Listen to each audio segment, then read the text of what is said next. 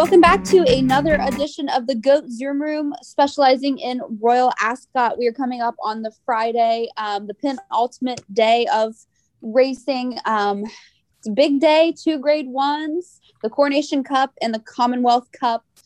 Big, big races. I'm Caitlin Free, joined as always by my co host, Andy Villanueva. Um, we didn't have a podcast last night. Andy and I were both kind of tied up with some other things. So we'll just kind of do a quick recap before we go through tomorrow's races. So I'd say today was probably maybe like the weakest racing when it comes to Royal Ascot. I mean, of course, you had the big Gold Cup with a huge upset, um, Subjectivist getting up over Stradivarius, um, Stradivarius finishing in fourth. Pretty far back, and I mean, he had a really, really tough trip. Was boxed in, probably a ride that Frankie would like to have back, but um, not a lot otherwise, other than that race, pretty unremarkable day. The ground was a little icky after some rain. So, handicap with caution for tomorrow's races. It'll still probably be a soft to yielding surface. Um, Andy, what did you think of Subjectivist win? I'm I'm kind of happy he did. I, I, thought that if any horse was going to beat Stradivarius, it would be him, especially with the fact that I think he's much more inclined to run two miles and run it without any sort of problems. And that's what he did today.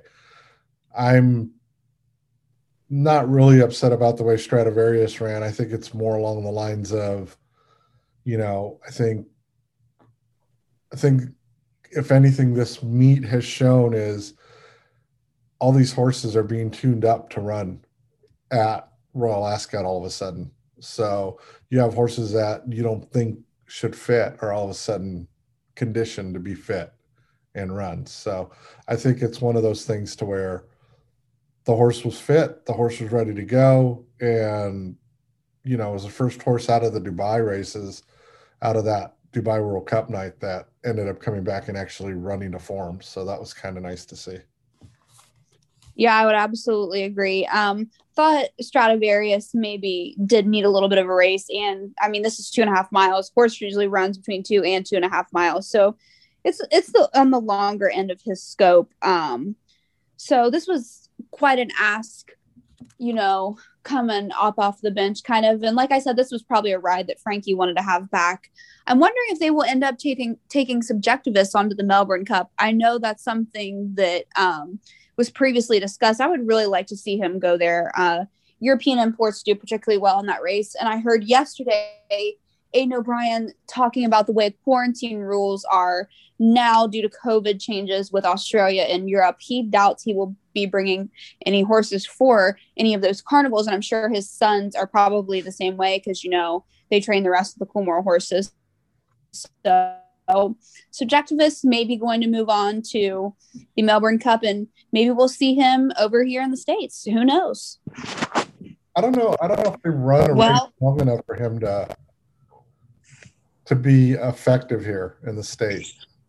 There's one race. Um, I can't remember what it is. There's one two mile race that a lot of horses do come over here for. It's like a grade two. I can't remember what it's called though. It's at either Belmont or Saratoga. I think it's at Saratoga. Didn't they just run it? I thought they ran it.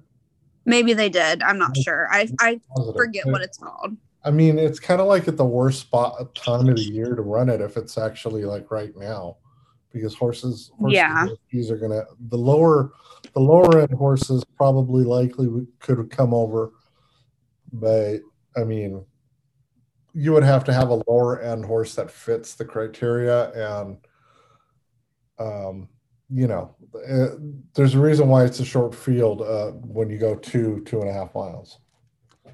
Very true. Well, moving on to the races tomorrow. Up first is the Group Three Albany Stakes. Six furlongs, two-year-old fillies. Um, where are you looking in this race? I I have a particularly strong stance in here, um, even though this is a pretty big field of 15. I I went with number 12, Prettiest. Um, I really, really liked her race last out. She's won over softer ground. Um, I obviously love her pedigree by Dubawi out of Alice Springs. That year, these horses that are now two, this was the first time that Coolmore sent some of their best mares to Dubawi, kind of bridging that gap with Godolphin. So I really, really, really like this combination. I really like what she did last time. Um, she's a fresh horse. She loves this ground, so I don't see anything wrong with her. I I I mean I have her my write up, right? My analysis. I don't think she's she's my third third selection in this race. I do like her. I mean, she, her dam her her dam finished second in the Breeders' Cup Juvenile Fillies turf to catch a glimpse back at Keeneland in 2015. But I I went back and I looked at Flotus's race, the six. Go back and look at it. That race is nothing short of impressive if you really look at it. Um, she didn't break out of the gate. Was her debut effort. She ended up waiting until midway through the race to to make her run, and then she kicks clear to win. Um, to me, that's something that's just I that that catches the eye quite a bit for me as far as that's concerned. I also kind of liked elliptic elliptic, but the reason I like elliptic is because she beat quite uh, Quick Susie, who came back to win the Queen Mary Stakes uh, two days ago. So you know, I think it's a solid field. I think you know you could probably pick four or five horses, and you would be you would probably be on the same page with most of them. Yeah, I'm definitely on the same page as you. I really looked at those too. I thought Flotus, her last race was very, very impressive. Five lengths back to the second place horse. That's a lot for two year olds only going six furlongs. So moving on to the group two King Edward the seventh stakes for three year olds only. I thought it was a VII stakes. Okay, got it. Which is the seventh. yeah, I know. Hmm. This was a tough race for me. I decided to go with Yibir. What about you? Um, well, what about me? Um, you know, I like Yibir, but I'm gonna go with the one gear up. Okay. Um, giving he's giving three three pounds. He's giving up three pounds to everybody else because the condition basically states that if a horse has won a race uh, a grade one race since August 21st, 2020, you have to give up three, you get a three pound penalty. And everyone else is running at 126, and he's the only one that has a grade one win. And that was in the Criterium de St. Cloud. Also, I'm going to throw out that Cazoo Derby effort for whatever reason. He just didn't fire. I know he needs to lead a little bit or needs to be near the front, and the horse you like, Yibir, also needs the lead. So I mean, it could set up for for somebody else, but I'll go with Gear Up at seven to one. I mean, you can't go wrong with that horse. No, absolutely not. Um, he's got a, actually a pretty interesting pedigree. He's got um, an American bred dam, a Tosset dam out of the mare Plaintiff, who is the daughter of Kentucky Oaks winner Dispute. So very interesting pedigree here. Definitely fits the distance. The Mediterranean is another horse that is interesting to me. These Coolmore horses, they don't really do a lot, but they just like kind of just fit because they're the Coolmore horses. So um, out of the Gurkha, who has been eh, decent as a stallion, but not great. I don't know how much longer he will last with Coolmore, but um, Dam is a half sister to Lawman, pretty impressive stallion over in France. So this horse is definitely bred decently, but um, I'm pretty much in agreement with you, Yibir and gear up. I like gear up at a price for sure. Yeah, I'm not. I'm not really fun on. I mean, I like Alenquer, Alan Carr, uh, however you pronounce the name. Um, I like him, but and I know I, I, kind of understand why he's three to two because he did beat a Dar a, Adayar, uh, who turned around and won the Cazoo Derby but I don't know whether or not that was just one of those things to where he just he just got the better of him that day. You know, the Derby was just a weird race. I'm I need to see how horses run out of that race because I'm almost willing to throw that race out entirely. I just I did not like that race. I did not like the setup. I didn't like the horses, and I thought it was a particularly weak running of the Derby. So I mean, we'll see what happens, but I just wasn't that impressed. Yeah, I mean, but but at the same token, you know, I real I, I think I think you can beat the favorite here and I think I think we both can agree that it would be it wouldn't be out of the realms of possibilities that a big shot comes in here and wins. Oh, um, for sure. But man, I would rather see a horse at least try graded stakes, grade one or grade two races before trying to grade uh, trying this race. I mean, that's just me, but um, you know, he he ran well enough, you know, in the classic trial to to come back. But you know, I, I kind of like both. I like your horse too, and I definitely like mine. So uh, it'll be interesting. Yeah, definitely. Moving on to the first grade one of the day, the Group One Commonwealth Cup for three year olds going flat six furlongs. Um, this is a this is a really really good race. La- uh, Breeders' Cup winner from last year, the Lir Jet, is a long price in here. I still haven't given up on the Lir Jet. Um, he's not as good as he used to be, but 50 to 1 is a decent price on the track he likes. Um, I do think former Royal Ascot winner Campanelle is going to be tough to beat. She's shortening back up. She finished five lengths behind Aunt Pearl last um, in the Breeders' Cup Juvenile Fillies turf. I just think she's more suited for these sprint distances. She's training really, really well. Um, I think she can get the job done. So, question for you, right? Yeah. So, all awards horses have been training really well here at Ascot. Mm-hmm. None and none of, of them have won. none of them have won. And my biggest concern is you're getting to the end of the the week, and this I, I don't I haven't seen Friday's entries yet, but man, this would be disappointing if he doesn't win. And I don't think that Philly is going to win. I just don't. I, I just think that her best races were earlier in her career, and you know she doesn't have a prep race, and he's just bringing her right in here. And I mean, if you're right, that's great because at least we look like geniuses. I actually like a filly uh, called Miss Amulet. She ran in the Breeders' Cup Juvenile Filly Turf uh, at Keeneland this last year. Finished third to Aunt Pearl and Mother Earth, and Mother Earth is in uh, the race in subsequent next race. Uh, you know, she doesn't do anything wrong. She just runs a race. I, again, you know, I'll give her a break off of the Curragh a thousand guineas because I think maybe she just didn't want to be there. And hopefully she fires today. And I don't think she deserves to be 20 to 1. Uh, that's just my opinion. Um, obviously, I also like a horse called Supremacy. You know, there's another one where you kind of have to kind of give him a give him a pass off that race in April and hopefully he comes back and runs a better race because he's he's run he won three in a row before that. So you know, there's a lot of good horses in here that could do it. Um, I saw the Lir Jet. I'm like, you know, maybe he runs well today.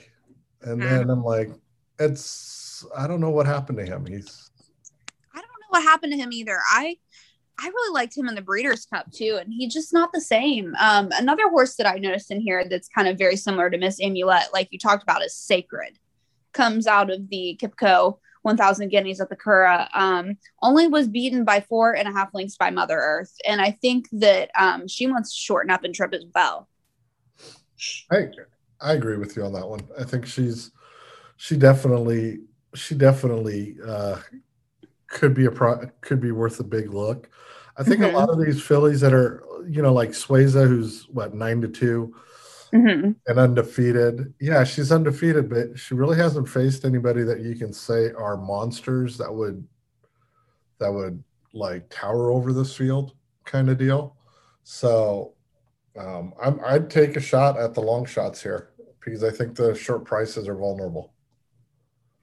Moving on to the second grade one of the day, the Group One Coronation Stakes for three-year-old fillies, seven furlongs. Um, we have a really competitive field lining up between Empress Josephine, Mother Earth, November, Pretty Gorgeous, Prima Bacio, and even Snow Lantern. Um, what are you thinking in this race, Andy? This one was.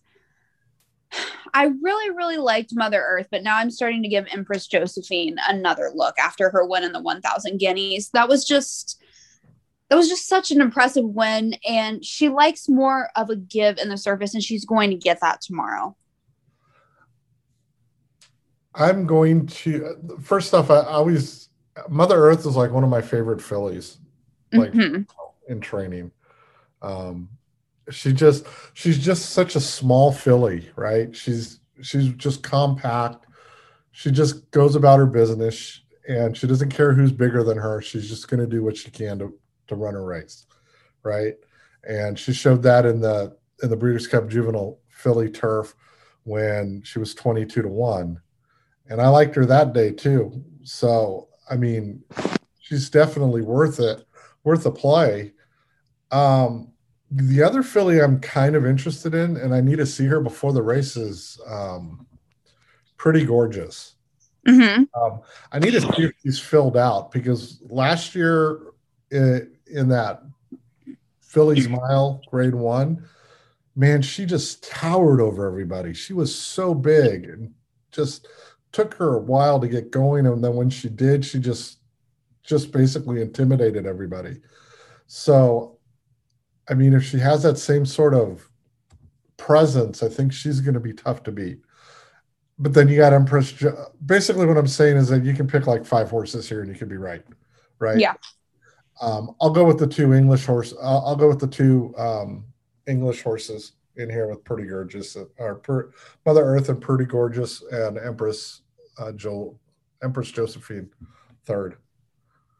I'm completely in agreement with you on that. So moving on to the Sandringham Stakes, it's a fillies handicap for three year olds only, going a mile. Um, big field of 30 here again.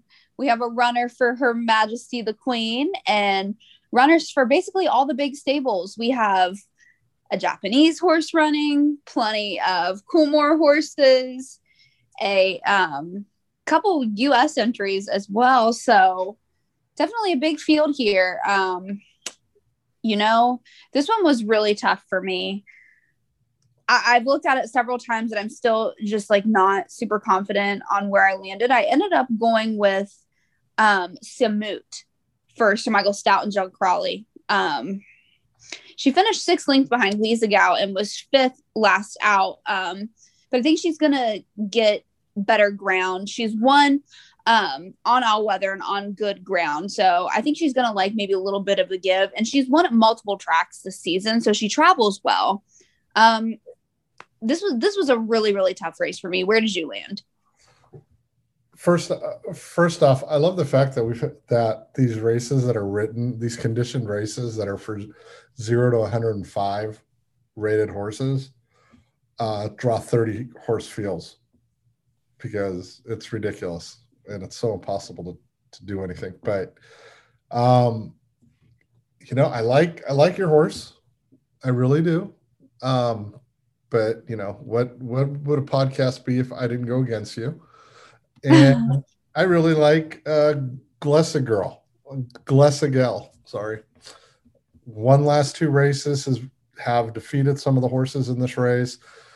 You know, she continues to show improvement. Yes, it's been on the uh, all on the synthetic. Yes, her turf turf form isn't all that much, but you know she's at least showing some she's showing that she wants to win races and to me that's a big big sign with these types of horses um I, Juddmonte has a huge shot with the horses they have in here too but mm-hmm. uh, i gotta go with Glesga Gal because right now she's she's just in better form than everybody else one that I did like to point out was Star of Emirati. Um, oh yeah, for the Japanese stable.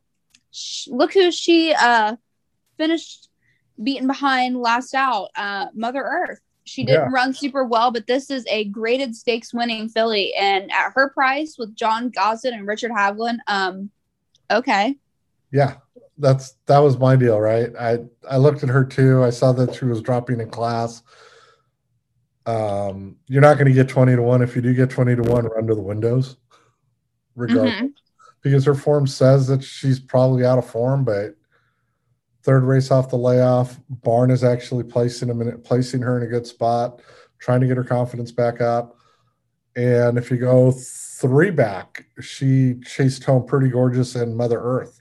So Uh, you know, she's faced some of the best filly, Dubai Fountains, Zabeel Queen. I mean, it's a who's who basically of of fillies in that race. So, yes, I agree with you. Star of Emirati is also one that you should have a long look at.